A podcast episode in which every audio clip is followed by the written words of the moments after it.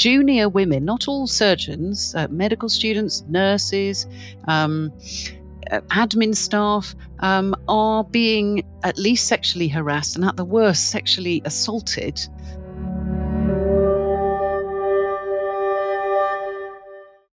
It drives wives wicked. It makes such a golden brown pot. I've got something to apologize for. I wore my good suit because it was plain and neat. Afraid of not knowing what is proper? This yellow fluffo is such a short shortening. Hi, I'm Susan Osman, and this is Been There, Done That, a show about women who are shaping our world. They're not just striving, but thriving, and sometimes reviving, as well as pivoting and riveting. Experienced, smart women who are redefining what it means to be a woman in the workplace. You know I can't work without a good breakfast. All right, class, stop typing, please. This week, I talked to one of these women, Tamzin Cummings, a consultant colorectal surgeon who specialises in anal neoplasia, otherwise known as AIN. She's part of the Working Party on Sexual Misconduct and Surgery, chair of the Women in Surgery Forum. She's published hundreds of research papers and has been asked to speak at every imaginable medical conference in the world. And she joins me now. Hi, Tamzin. Hello. Now, everyone is now going to be asking, I'm sure as, I, uh, as I've introduced you, what on earth is anal neoplasia? So that's a great start. And may I say, I haven't been asked to speak at every imaginable conference in the world. There are a lot of them. Um, It's probably but- two you haven't been asked to speak at, but there you go. you use a bit of poetic license in that introduction. But um, um, anal neoplasia is essentially uh, the state of uh, anal precancer. Um, and anal cancer, much like much the better known cervical cancer, is caused by the wart virus HPV. Um, and so uh, it's got a precancerous stage, much like the cervix. Uh, but unlike the cervix, we don't have a screening program. Um, but you can prevent anal cancer by finding it in its precancerous stage and treating it to try and prevent anal cancer. So HPV has become very common uh, in terms of vaccinating young boys and girls in schools. Is that part of the preventative side of stuff? Oh, absolutely. If we could get rid of HPV, then we won't have any of these cancers. So those vaccinations are essentially a vaccination against cancer. Be great if we could find a vaccination against all cancer, but um, this is the only one we can vaccinate against at the moment. So yeah, I'm hoping that I'll be out of a job by about 2080. That would be very good. And what is what is the difference between anal cancer and rectum cancer, and how common is it? So, anal cancer generally is quite a rare cancer, uh, and rectal cancer is much more common. So, that's the one that if you're over 60, you get sent a uh, what they call a poo stick. So, you, you stick it into your poo and send it back, and then they call you in if there's any blood in it. Um, so, anal cancer, although it's next door to the rectum, it's totally different because it's caused by this virus, whereas rectal cancer is not caused by a virus. Um, and we don't, although it can be found when you're having that test, that colonoscopy, as a result of the, the bowel screening, it's not the main aim of bowel, screen, uh, bowel screening. So you might think, why am I bothering with such a rare cancer? Uh, well, um, there are certain groups of people because it's a virus where um, their immune system is um, affected and therefore they're not able to control the virus. I mean, lots of us meet HPV, those of us who are too old to have been vaccinated when we were 12. Um, but our immune systems are keeping it under control and we don't get cancer. But people who've had immune system either affected um, by something like HIV uh, or because their immune system has been uh, deliberately reduced, for example, to stop them rejecting a transplant, um, can then later on get uh, problems with HPV, including cancer. Now, it, it strikes me this is a very interesting area for you to have chosen to specialise in. What? Why did why did you choose this area in particular? Well, I, I'm a colorectal surgeon by trade um, and ended up, uh, in fact, when I was still training um, with a patient who was um, really afflicted by this disease. So, had disease absolutely everywhere. Uh, so, both cervix and anus and everywhere in between. Um, and she was a, a, a huge conundrum uh, to the, the senior consultant I was working with at the time. Um, and it was really uh, exploring that's the first time I came across this disease and exploring the options, I discovered this technique, which I now do called high resolution anoscopy, which is the equivalent of a colposcopy, but in the anus. And I discovered that the, the expert in it, the European, indeed world expert in it, was in the very hospital I was in. Um, so I went to see him and then and then came back um, at a later date when I was a consultant and uh, trained in this because I just found the whole thing fascinating. When you were growing up as a little girl, did you did you lie awake at night and think one day I'm going to specialize in bottoms? I'm being facetious, but did you did you have a sort of like a calling that you you wanted to be a surgeon, you wanted to help people with their health, or did you have other dreams when you were a younger woman? Well, it's hard, isn't it, in retrospect? I mean, I I was convinced I didn't, but um, my father told me that when I was uh, when I was young, I told him I wanted to be a surgeon. So I don't remember saying that, but apparently I did. Um, I um, I, I wanted to do to study literature, um, but ended up uh, doing medicine because my mother said I was the first one who could do science, and it was a waste to just do literature. Um, so I've always, you know, I've always wanted. So I did a, a part of an English degree um, as part of my basic degree, and um, then ended up feeling like I was a sort of uh, undercover journalist in a medical school when I went on to to do my clinical medicine at Guy's. Um, and then I just ended up having. I was really into all of medicine when I when I studied it, but had a couple of very inspirational surgeons.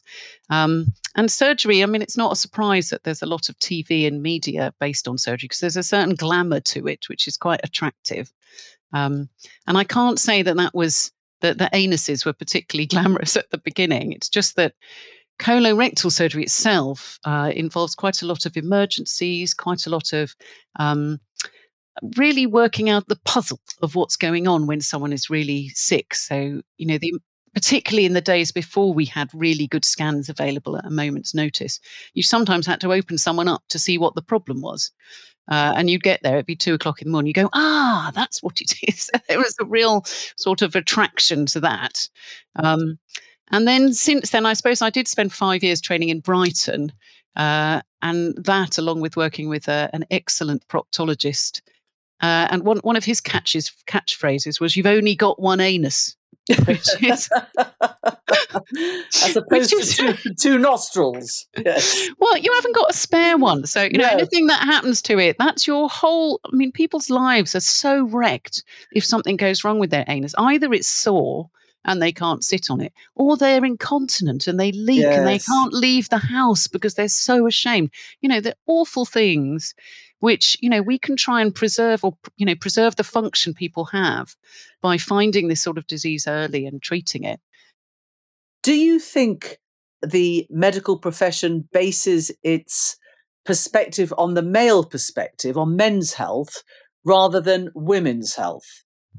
Well yeah there's a lot of um, of evidence coming out about this now isn't there? That um that uh, you know rather appallingly, turns out a lot of the medical trials on drugs have, have just routinely excluded women because you couldn't work out when they were menstruating. Do you think women's sexual health is, is less funded generally? I don't know. I don't feel in a position to answer that fully. Um, I don't think I know. I think that in certain areas, uh, women's sexual health is, it's just the fact that it's so divided. So there's um, there's quite a lot of funding and interest now in preventative medicine. So uh, there's work on ovarian cancer, you know, on gynecological cancers. But when you're looking specifically at sexual health, um, overall sexual health funding, because it's all run through local authorities, is very poor at the moment. And a lot of sexual health clinics have had uh, their funding reduced. Um, so sexual health overall um, uh, apart from HIV, which is sort of separately funded, um, is really struggling.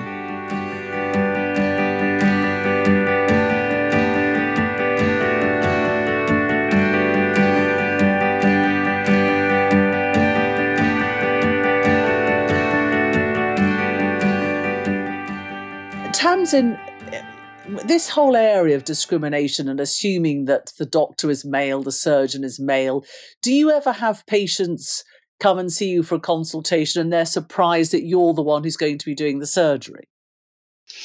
Uh, so, uh, when I was younger, that was um, particularly an issue. Um, but nowadays, I sit in my clinic and it's got my name across the, the top of the clinic and it's got my name on their letter. Um, and so, you know, the patient comes in and, and sees me, um, and we have this complex discussion about the operation and and uh, and I get their consent for it.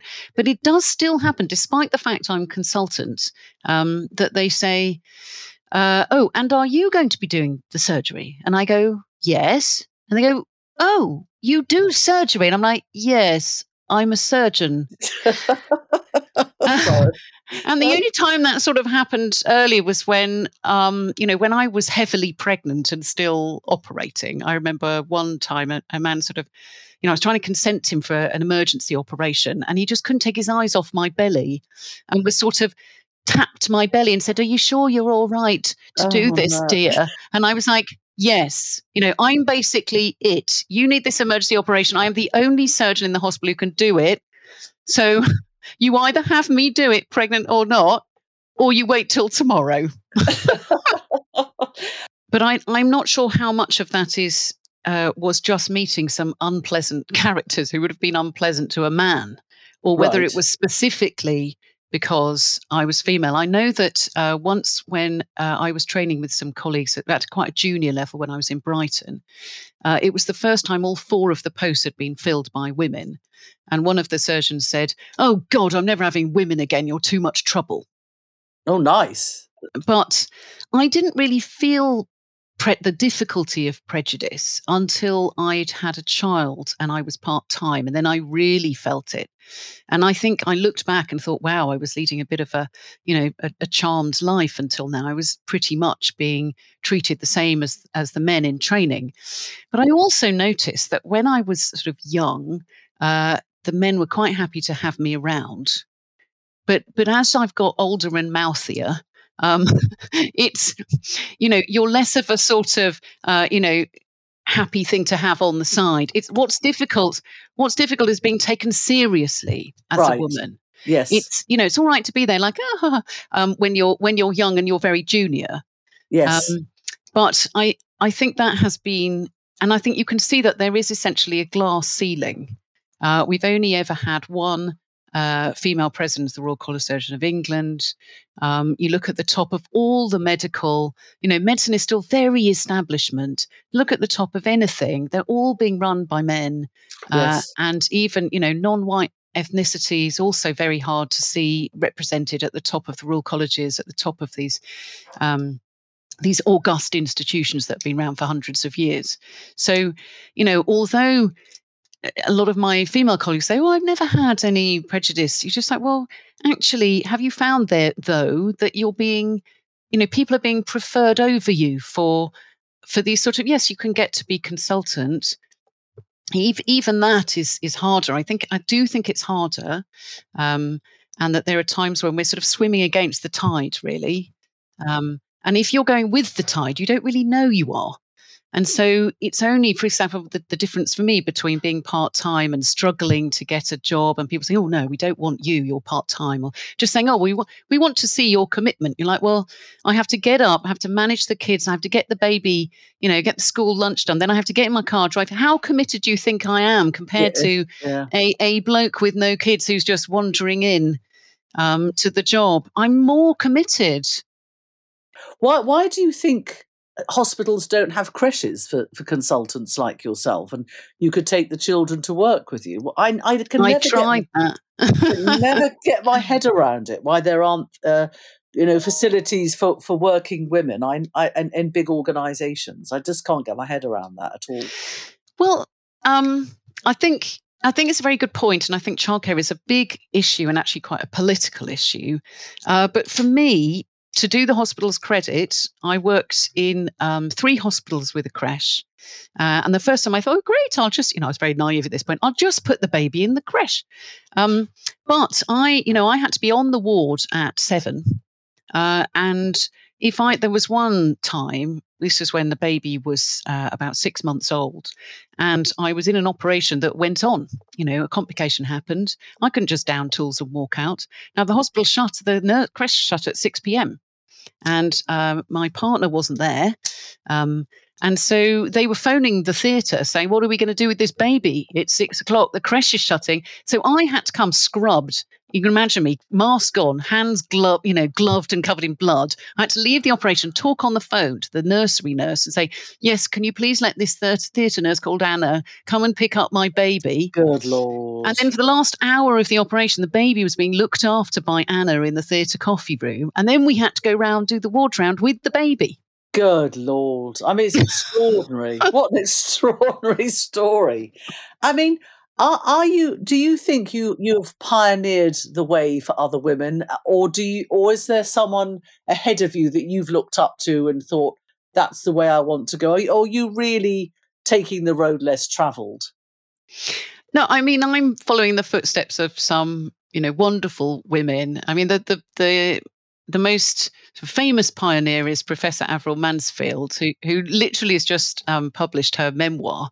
Um, and she set up the Women in Surgery group at the Royal College of Surgeons, which was a battle in itself back in 1991, uh, when women were 3% of um, the consultant body of surgeons. Um, and she was the first professor, female professor of surgery, um, and is a, a wonderful, modest you know, surgeon. Um, and so she has been uh, an inspiration. And then with her at the time um, was a surgeon called Jenny Ackroyd, also a vascular surgeon. And the first time I left, when I was like, oh, this isn't working, I can't manage with the baby, I'm just going to leave. And then um, I met someone who said, you know, look, go and speak to Jenny Ackroyd um, before you leave surgery. And Jenny said, Well, come and work for me. So I had to, this is another reason why I couldn't uh, put the baby in the creche because I had to commute from London to Harlow, where she was. And I wouldn't, I've tried, but it doesn't work to do that with the baby and then put them in the creche. Um, so, and I just, she basically was just totally different working for a woman. And this is one of the reasons I'm still in surgery. Uh, and for example, she had a great um, theatre sister that she worked with called Steph. And um, in my second pregnancy, uh, I just kept fainting. And I was terribly embarrassed and ashamed of this, thinking I wasn't a proper surgeon because I kept fainting. But Miss Ackroyd said, Look, um, Steph, can you get Tamzin a prop? And so she she had this thing like I sort of just went under my bum, and it was called Tamzin's prop. And um, and Steph would come into theatre and give me chocolate complan to drink with a straw out the side of my mask. While you were sir, doing the surgery. While That's I was doing the sur- surgery. And you just felt sort of part of the group and looked after, and that it was all normal. It was normal to be pregnant. It was okay in a way I hadn't felt before. So I thought, you know, I, and you know, Jenny Ackroyd said, look, Tams, you've got to carry on. You've got to keep up as a surgeon. So um, she sort of inspired me to keep going. I, I know you're writing a book or you've written a book. Is it going to be sort of a, like a memoir of, of, of, your stories in hospital? Yeah, I wanted to write. I mean, there have been um, quite a few books by doctors recently. Uh, you know, it's almost a sort of saturation of the market, I think. Um, but I've noticed that very few of them are by women, and particularly very few by female surgeons. Obviously, maybe there aren't that many of us, but it feels like it's it's time for a female view on some of this and a female perspective. Um, so yes, I'm. Uh, I want to write uh, essentially a sort of um, deconstruction of colorectal surgery and indeed anal surgery, um, but with uh, yes, memoir bits thrown in.